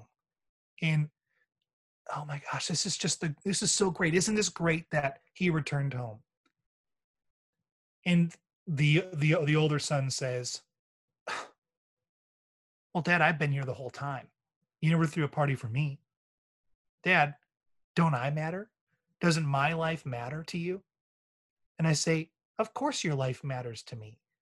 But we're celebrating that my other son has returned home after he's been gone. And he was living a life away from his father. And he's returned to that home life with his father. And we're celebrating the fact that he's returned home, not the fact that he's more important than you. And I think that's a beautiful scriptural understanding of the concept of black lives matter and all lives matter. Does the does the son does the older son's life matter who stayed home? Of course it does. No one's saying it doesn't. But in this moment we're so thankful that this other son returned home that we want to celebrate that. And i think in some ways i see that being a, a, a metaphor and I've seen it used on social media um, to explain the difference between Black Lives Matter and All Lives Matter. And Josh and I talked about this before the episode, and we have some thoughts on the goodness and the in the badness, if that's a word, of this metaphor. So, Josh. Yeah, so I think I think what's good about the metaphor is the interaction that happens between the father and the son who stayed home. That's that's where this idea makes the most sense to me. Like, you know, he's like, I, you know, the father's like, I've always loved you. I've always given you everything that I had, blah, blah, blah. So yes, of course I still love you, but also my son, you know, your, your, your brother has returned. Um, that, that exchange between them, I think is what's good. The, the heart behind that is, is great. The problem that I, I would see with, with trying to use this metaphor um, is that very quickly uh, I think because of the nature of what the story is, um, it it it would not be good. Because basically, uh, it would be like, oh, so okay, so you're saying what you're saying is that the that black people are bad, that they run away, they they squander wealth, and uh, they you know do all these kind of things, and then um, once they once they come back to their senses and behave in an appropriate manner and return, then we can celebrate them. So that is, I think, a perfect example of assimilation type racism. Like that's very assimilationist rhetoric. Um, and so, even if that isn't the intent behind what is being said, um, oftentimes intent doesn't really seem to matter depending on who you're talking to because it still comes off a certain kind of way. So I would be I would be extraordinarily hesitant, it, like ridiculously hesitant to try to put that story forth as a uh, helpful way to look at it because it it it paints um, people of color uh, in a negative light and then says, "Oh, since like they were bad, but now they're good. They were lost, but now they're found." Um, that just that doesn't fly with me. So I would I personally would not use that that story. All right. Well, thanks because I think it's helpful to talk through those kinds of things. And um, th- there's one more, Josh, that we we kind of worked about, we kind of talked about, and I'm sure there's others. Mm-hmm. Well, actually, there's two others, but, but I think for the sake of time, we'll just talk about one other one. Okay. Um, and the other one is um, the story um, where there's a lost sheep and Jesus tells this parable of um, leaving the 99 sheep to go and rescue the one, and all the 99 sheep are hold. There's like a meme that's been going around on Facebook. So there's 99 sheep holding up a sign that say "All sheep matter," but Jesus is going to rescue the one that's like over the side of a cliff, and um, you know, so of course we're in this position where you say like, oh well, you know, you shouldn't leave the 99 but jesus teaches us like oh no like you know you go and you rescue the one sheep because that's the sheep that's in danger. The other are not in danger and so we need to go and take care of that sheep. And so um, i realize that i'm summing that up. Um, not like i'm not telling the story i'm not reading the scriptures directly and I'm and I'm kind of summing up the idea here because it's a meme that I've seen going around, which I think again I think I think there's helpful aspects of that meme and that concept of leaving the 99 behind to rescue the one. Uh, but Josh, what what would you say is sort of the uh, the negative the, the negative aspect of this? Yeah, I so I would preface it first by saying that I think that's actually the most helpful one that I have seen. The the most helpful biblical story. I don't I don't really have much of an issue with it, um, specifically because it just demonstrates, you know, so nicely um, that Jesus is still the shepherd of of all a hundred sheep in the story, but one of them is in trouble, and so Jesus goes to help that one that is in trouble. Um, and it's it's not saying that he doesn't love the other 99 sheep in his herd he's just wow this one is in trouble right now you know we I, I mean correct me if i'm wrong but i don't think this story the the biblical text says you know the sheep rejected the 99 and pieced out. Like it doesn't say yeah. that. So like we don't know what happened. Maybe like a, a, a lion or a bear or something came after the sheep and he ran away. You know we don't know why the sheep could be in trouble. So but jesus is is going after that sheep because that sheep is in danger currently.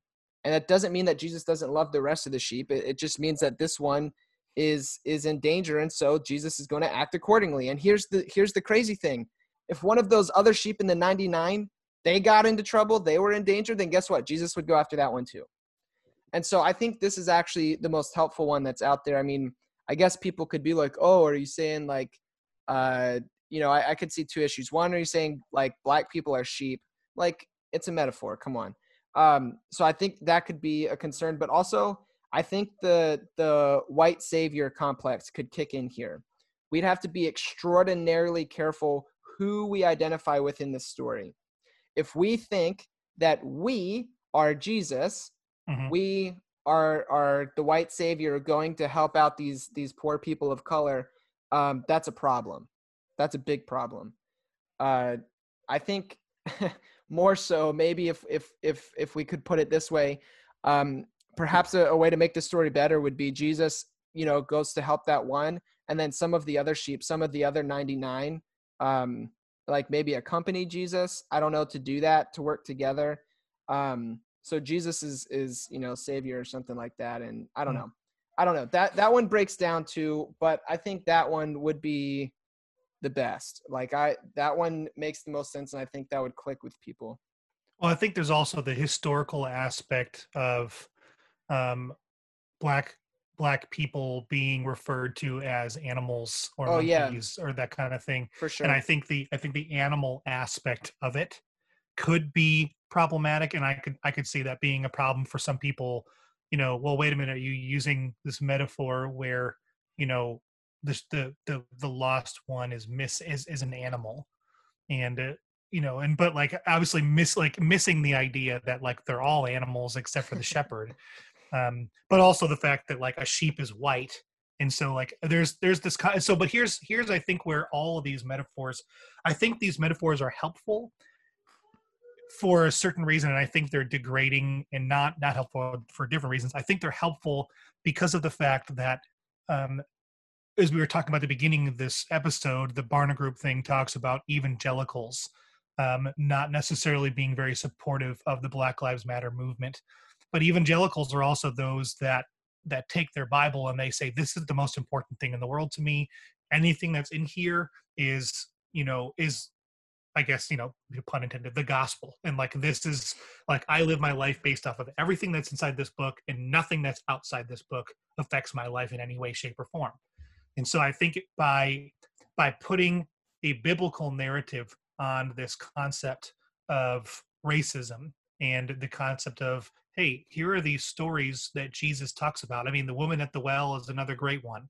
Um, you know mm. that people have been using re- recently to to point out like you know Jesus broke down those racial barriers and didn't live within the confines. Jesus didn't just stay in Jerusalem the whole time. He didn't just stay in Israel and surround himself with other people that were just like him. He got into the muck and the mire with everybody no matter who that person was, whether they were a rich, wealthy, uh, you know, so 2020 revelation, whether they were a rich, wealthy oil guy in America, a white Texan, or whether they were somebody in the the downtown south side of Chicago living in the midst of the like some of the most dangerous streets in our in our country.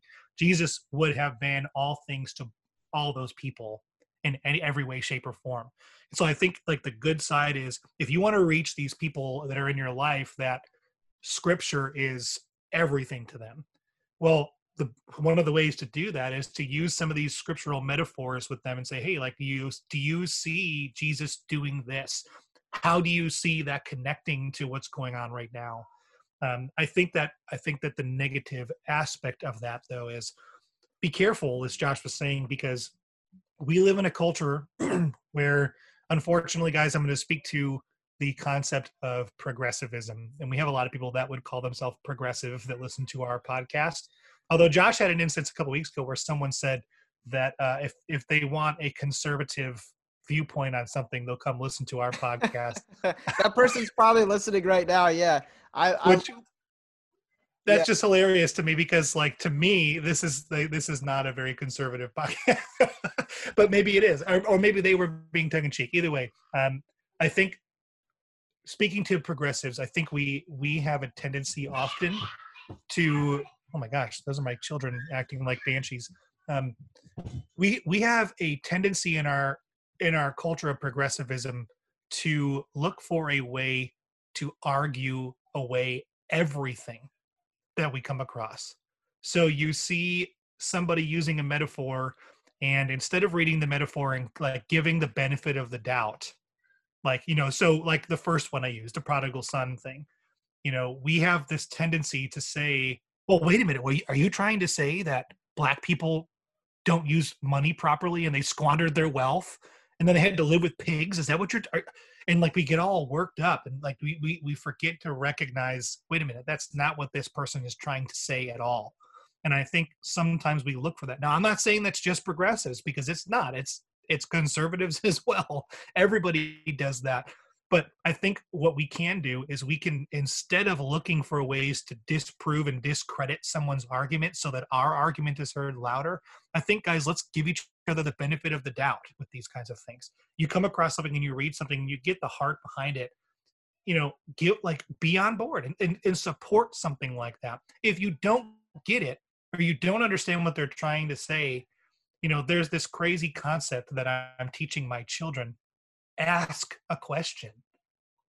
Ask hey what can i can i ask what what are you trying to get at by posting this and you don't have to do it publicly if you don't want to shame the person or if it's like your grandma and your grandma posts something that you're kind of like wait a minute like grandma what are you posting this for you don't have to be like grandma what the heck is your problem you can say hey just was curious what you were posting that about and have a conversation with them. Now you might find that they posted that thing and your your assumptions were correct that they were posting in a way to like kind of, you know, jab at somebody or, you know, they were posting in a way in some inherent way it was racist. That could be true. But you could also find that the heart behind the post was real. And then you can say, well, grandma, here's where the here's where that really doesn't work you know and like let me, let me explain to you let me explain to you why saying that well god made us all the same on the inside so you know i don't see color on anyone's skin like okay you know why your grandma is saying that. Your grandma is eager for equality to be something that is brought to the mix. Your grandma is eager for what god created us to be to be brought out into the light. She's missing the concept that black culture is important to black people and that the color of their skin is not something that they're ashamed of but instead that they're proud of and so she's missing that aspect of it and she needs to be educated on that and taught that and worked with but grandma doesn't need to be shamed and yelled at and and treated like an idiot because she posted something and missed the point so if you see what i'm saying we need to give each other benefit of the doubt these days because guys as christians like as our good friend Bill Johnson said, like we have an opportunity, but we have a responsibility to combat racism in all its forms. And so that doesn't mean that we're fighting with everybody. That means we're teaching people. That means we're working alongside. But like Josh said earlier, that means when we get involved with something like an organization like Color of Change, or we get involved with an organization like Be the Bridge, or we get involved in an organization like Black Lives Matter, we don't stand up at the front and say, "Hey, I want to say something." Uh, uh, in in my group, I'm a leader, and uh, hey, and uh, uh, I, uh, guys, I, I I'm I'm a podcast co-host, and I've done a few episodes on racism, so I want to say something. No, that means you sit in the back or in the middle and you listen, and you allow so much of their culture and their history from their perspective to permeate into who you are and you learn about these people and you just go with the flow. You do it their way. You listen to them because you know what? For a long time, black culture hasn't been listened to by white people. White people have pushed their narrative on blacks, as Josh was talking about. I'm telling you, you can go to places in Africa. I'm telling you, it's not everywhere, but you will find a lot of churches that on the outside maybe they look like like the building of that from that that that region but you go inside they've got drums and they've got electric guitars and they've got keyboards and they've got a soundboard in the back of the room with a special box built around it that only the sound guy is allowed to go inside. And they've got special chairs and they've got a cross hanging up in the corner but it's kind of edgy because it's kind of like you know like it's kind of like a cool looking cross. It's not like you know it's clear if someone brought it there or someone made it in their own garage and like oh man like that's hip. And like you start to recognize oh wait a minute they're singing you know chris tomlin they're singing hillsong but they're not like they've been taught that this is what church is but then you can also go to places in Africa and you can find churches that are doing things their way. They're doing their culture. They're doing the way that they are that they have been brought up. And there are countless places in Africa and countless places in Mexico and countless places in South America. They are doing church the way that their culture would would work. And they are doing things in a way it's not white America. It's brown or black America it's not that either. It's brown or black. It's who they are. It's their culture. Um, I've mentioned this book before. There's a book called it's oh, man, I wish I had it in front of me. It's an ethnodoxology of worship in our world. And it goes around all these different places around the world that talks about how, you know, in Thailand there are churches that are doing Christian worship in a way that is culturally Thai and that's it. Or there are there are people from Ecuador that are doing worship services that are culturally Ecuadorian and apply, you know, Russian and you know Polish and every culture. But guys, like we are in this place in our country where now is the time we can we can like we can start seeing things for the way they are and we can get on board, but we don't need to lead these things like Josh was saying. And so we can take a lead in the place of helping our other white friends understand where they are missing the boat why the boat has passed them by so many times and they've not got on with everybody else. We can we can see it okay? We we can work those people into the into the conversation. And that takes massaging that takes time that takes effort that takes a try and try and try again mentality it's not going to be a one and done kind of thing. But we have all of us white friends who don't see this the way that they that we are seeing it. Unfortunately we have a lot of white friends that they're going to watch tucker time tonight on fox news and they're going to hear a one-sided view of this and they're going to see terrible things like just police cars on fire and buildings destroyed and they're going to make a mental connection to that's what black people do when a black person gets murdered. But they're going to miss the point that that's not what this is about. And we got to take this all the way back and say, why did these protests and riots start in the first place? It's not only because George Floyd was killed, but that's what started it. That, that's what got people up on their. Because don't forget, a month ago, Ahmaud Arbery was killed. He wasn't killed by a police officer, but he was killed by two white people that thought they were doing their duty. And don't forget about all the other names of people that were killed by a white person or they were killed by somebody else in some sort of racial understanding. When Trayvon Martin was killed, he wasn't killed by a white person, he was killed by a Hispanic person who was going after somebody. And so now you want to talk about who should have been more afraid in that scenario George Zimmerman or Trayvon Martin? Trayvon Martin was the one being preyed upon, not the other way around. So, guys, this is not about George Floyd only. This is about the fact that this continues to happen in 2020, and it shouldn't continue to be happening at all. So, your white friends that watch Tucker Time, your white friends that, you know, follow Matt Walsh and Ben Shapiro on Facebook, your white friends that, um, you know, say, well, I mean, come on, racism isn't really a problem anymore. It's 2020. Your white friends who uh, don't want to talk about it. Oh no, I, I just didn't get involved this time. Um, I, I, I deleted my Facebook app because it's just oh, everything's so negative all the time right now. Uh, you know, being on Facebook and Twitter is so toxic right now. I just deleted the app off my phone. I'm staying out of this one. You know what? Those are the people that you need to be on board with. And you need to ask yourself do I want to say goodbye to my black friends because they were murdered? Or do I want to say goodbye to my white friends because they refuse to see that there's a problem that they can speak up about? Who like who do I want to choose between? And if you can't, if that's uncomfortable for you to say, well, I don't, uh, I don't really want to say goodbye to either of my friends. Well, then you know what? Start having conversations with your white friends, because no conversation with your black friend is going to stop him from being murdered by somebody else who sees him as a black person that they need to kill. But having a conversation with your white friend can help them start to see what they can do to start changing the narrative. And this is not changing the narrative because once you tell one person racism is going to go away, us speaking to other people helps racism go away. Us not speaking to anyone allows racism to exist in the same forms it's been existing in for the past 15, 20, 30, 40, 50 years. And we got to start hitting that in the places we can in our community. Drew Hart talked about that. You know, if you live in an all white neighborhood, you are on the front lines.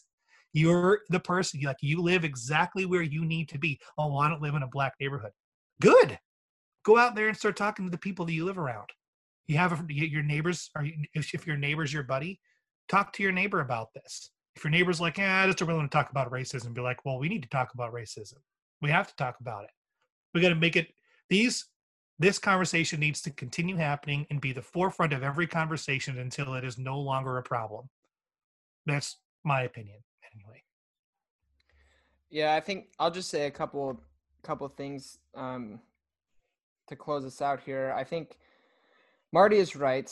Um, we can't sit on the sidelines because sitting on the sidelines is complicit is complicitness, and you can say oh, I'm not a racist, but I'm just going to sit here in the sidelines. Well, it's not enough to say I'm not a racist. You have to be an anti-racist. Mm-hmm. And Austin Channing Brown, uh, she posted something today. Uh, this this cool little like um, like typographical graphic thing on Instagram that says anti-racism requires action. It's a choice to pursue racial justice. And then she commented on it saying anti-racism isn't a position of neutrality it isn't achieved by being silent or apolitical. It isn't a default like, well, I'm not a racist, so I must be anti racist. Nope. You have to opt into the fight for freedom. So we have to be an anti racist. It's not enough to say that we're not racist. We have to actively pursue the the actively goodness gracious actively go after the systems of oppression in our country and break them down. Hmm. Um, and also like we need to have humility in doing this um because the truth is even once you've like I've read a couple books, okay? I've I've read a couple books, I've had conversations with my black friends whatever. And I know more now than I did before I did those things, but I still don't know everything. I don't know the whole story. And yeah. so we can't be assholes to our white friends because that's not going to help either. We have to do this out of love and humility and respect, but we have to be firm and we can't back away from the truth. But also realize that you don't have it all figured out yet. And yeah. also realize that as a white person, you will never, ever, ever be able to fully understand what it's like to be a black person in this country. It's just not going to happen. And so we have to, have to, have to have humility we have to shut up. We have to listen. We have to learn. We have to continue listening, continue learning. If you say something with a good intent and uh, you have somebody like a, a person of color say, hey, that's not cool, don't argue with them. Ask them, oh, why I'm I'm so sorry. You know, why why is that not right? Or maybe that that might not even be the best question in the moment to ask, why not right? It might just be best to say, you're right, I apologize. And then your job is to then go do homework and figure out why what you said isn't great. Yeah. Um, so I just I wanted to push on humility and I wanted to to make it a, a point that um, being quiet is is not an option. You're either anti-racist or you're a racist. being com- being quiet, sitting in a system complicit, benefiting from things like white privilege or whatever, that you're a racist anti-racism is the only the only way that's not. And so, um, and just real quick for those of you who are like white privilege is not a thing, I'm gonna prove it to you right now. And if you can't see it in this this comment, then uh, good lord, I don't I don't know what else to say to you. Marty and I, as white men, can walk away from this conversation of racial reconciliation, of Black Lives Matter, all that kind of stuff. We can walk away from it, forget about it, and continue on with our daily lives. And it is not going to have a negative effect on us. It won't. We have that we have that ability. We can walk away and ignore this conversation. Our black brothers and sisters, our people, our friends, our, our brothers and sisters of, of color don't have that option. They can't turn this conversation off because this isn't just a conversation to them, it's their everyday life. This is life or death. It's not a nice conversation that you can have and feel quote woke about with your your friends and then pat yourself on the back. It's their life. That is white privilege. Yep. So well, and I just want I just want to say one one more quick thing. I mean, we like Josh, you and I could talk about this for years. We could, we, we could make this. I, a, I really have to pee, Marty. we could make this a like a we could turn this podcast into you know rethinking faith race wars and like and literally go against racism in full for the rest of our lives and still not be done talking about it absolutely um, you know but i i think there's an important aspect of things that i don't want us to miss on because you know the here's the thing that ultimately josh you and i have more in common of the fact that we are brothers of christ than we have because we're you know just two guys. You know like you you have things that you're interested in that i'm not interested in and vice versa. And the things that we hold in common aren't necessarily always going to be the same. Um but you know here's the thing as followers of christ i think that we have a tendency to dis you know to want to see you know oh well all, all we need to do is just be peaceful about this because that's what jesus would have done. And it, i think we have evidence in, in scripture of seeing that jesus did speak about concepts of this of oppression. Like he spoke out against oppression like when he was on the during the sermon on the mount. You know blessed are the poor in spirit you know and he gave all these beatitudes talking about you know blessed are the meek you know, he didn't say, you know, blessed are the ones that have the seat and power. And he, Jesus didn't say, blessed is Caesar and uh, blessed are the Pharisees. And, you know, he didn't say that. He was talking about those that were on the outside looking in of what the system would have assumed was the way or like the entrance into heaven. And um, I think what we have to see is that Jesus didn't sit back idly by, allowing the system that was existing in their world to continue to exist. When Jesus entered Jerusalem, the first place he went was into the temple, and he saw the way that they had been desecrating the temple in their way of doing things. Now, that wasn't a racism thing, I get it, but it was a this is not right. I'm going to tell you why this isn't right.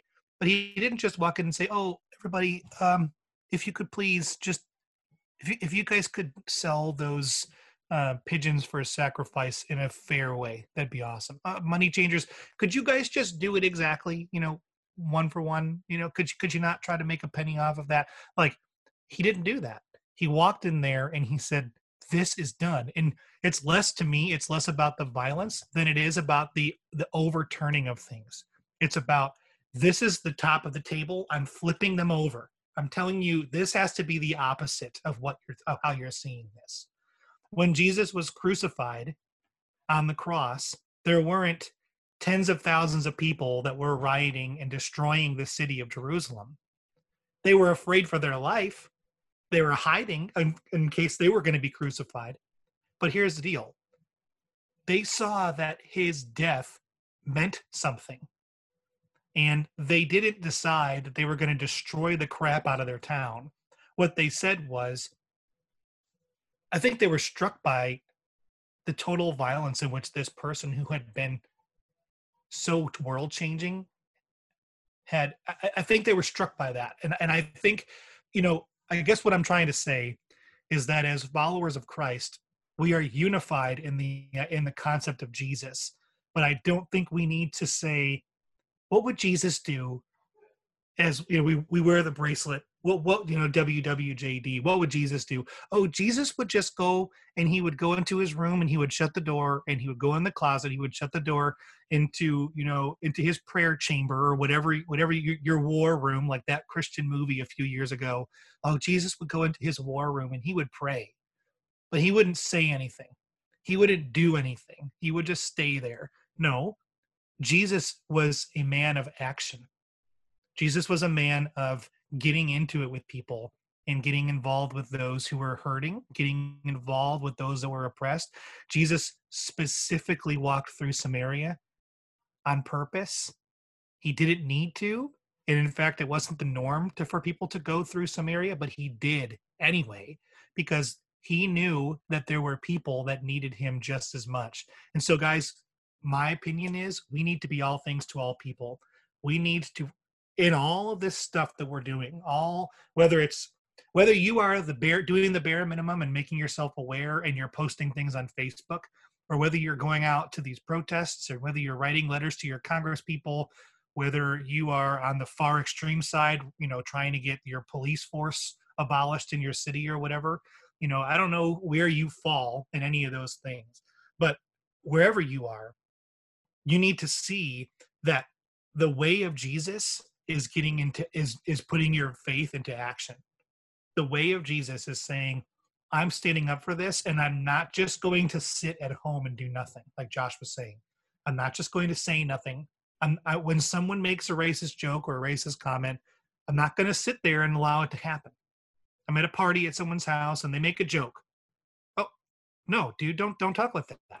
We don't seriously dude that's not cool.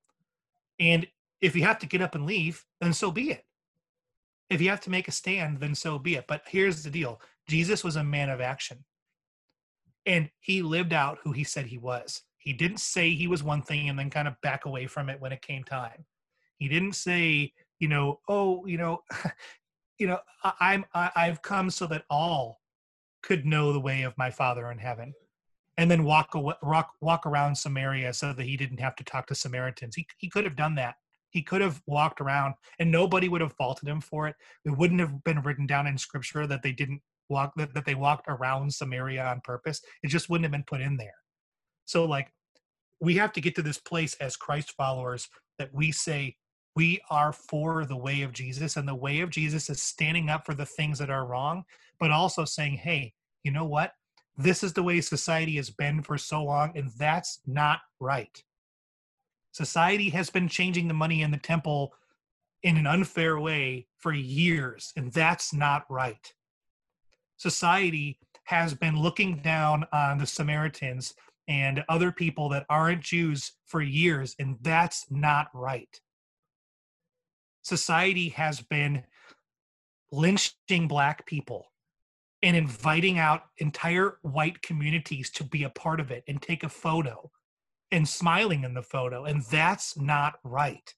Society has been hiring black people at a significantly lower number than white people. And that's not right. Society has been disallowing black people from eating in their establishments and saying this is the colored side of the restaurant and this is the white side of the restaurant. And that's not right. It never has been. And society has been disproportionately imprisoning the black community and killing the black community over the white community. And just if you want proof, look at the way that someone like Dylann Roof was arrested and put into prison after shooting up the black church as like a vigilante for the alt right movement. And look at the way George Floyd was handled for allegedly using a, a, a counterfeit $20 bill. Look at the way that you know the the shooter of the uh, in, in, Aurora, Colorado, was handled, and then look at the way that Ahmaud Arbery was handled. And Ahmaud Arbery hadn't done anything wrong, You want to talk about that not being right? That's not right. Philando Castile was murdered in his car with his daughter in the back seat and his wife in the passenger seat for reaching for his wallet. That's not right. So I'm sorry if you can't read these things and hear about these things and see these video we have the videos these aren't just like someone telling us this story from decades ago You know, like oh this person was killed because of the color of their skin. They did this sit-in and they got beat up at a restaurant in, in you know in jackson mississippi or montgomery alabama. They did a sit-in at some you know some Woolworth store or something like that. And they sat in at the sandwich counter and no one would serve them. And the white people started, you know, squeezing mustard on their head and punching them and dragging them out into the streets. And the police dogs were attacking them. And oh man, that really isn't right. No, no, no. We have these videos of these people. We have the video of Philando Castile being murdered. We have the video of Ahmaud Arbery being murdered. We have the video of George Floyd being murdered. We have it on video. We can watch it. Not a single person can stand there and say, oh, yeah, he must have had it coming. He must have deserved it. If you don't watch those videos and say that's not right, there's something not right with you. And you need to start looking into these countless authors that are out there that have written books about Black America and white privilege. You, you need to start watching some of these documentaries like The 13th or you know, watching, you know, any of these other movies that are on are on um, Netflix and YouTube. Uh, Just Mercy is out there. That's a great one to watch because it's a true story. But all that being said, guys, as a Christian, you have a responsibility to stand up for things that are not right and to stand against evil. And if any of this to you doesn't sound or look like evil, that's not right. And you know it. So I hate to end our, our episode on such a negative light, um, if you want to look at it that way. but you know what? I want you over these next week, over this next week, to start looking into the things that you know in your life that exist. I want you to find the that's not rights for you. What things do you participate in, and what things are you a part of that aren't right? And what can you do to change those things about you and about your family and about your friends? So that's my my final thought. Sweet. Well thanks dude. Well how about since we've been going for like eight and a half hours and i have to piss real bad um, and we could continue this conversation. And this i mean honestly we've scratched the surface. Yeah. Um, and so thank you listeners for hanging out. But instead of signing off with go caps today uh, i'm going to do a different sign off marty and you can do whatever sign off you want to do I'm going to sign off by saying Black Lives Matter. Black Lives Matter.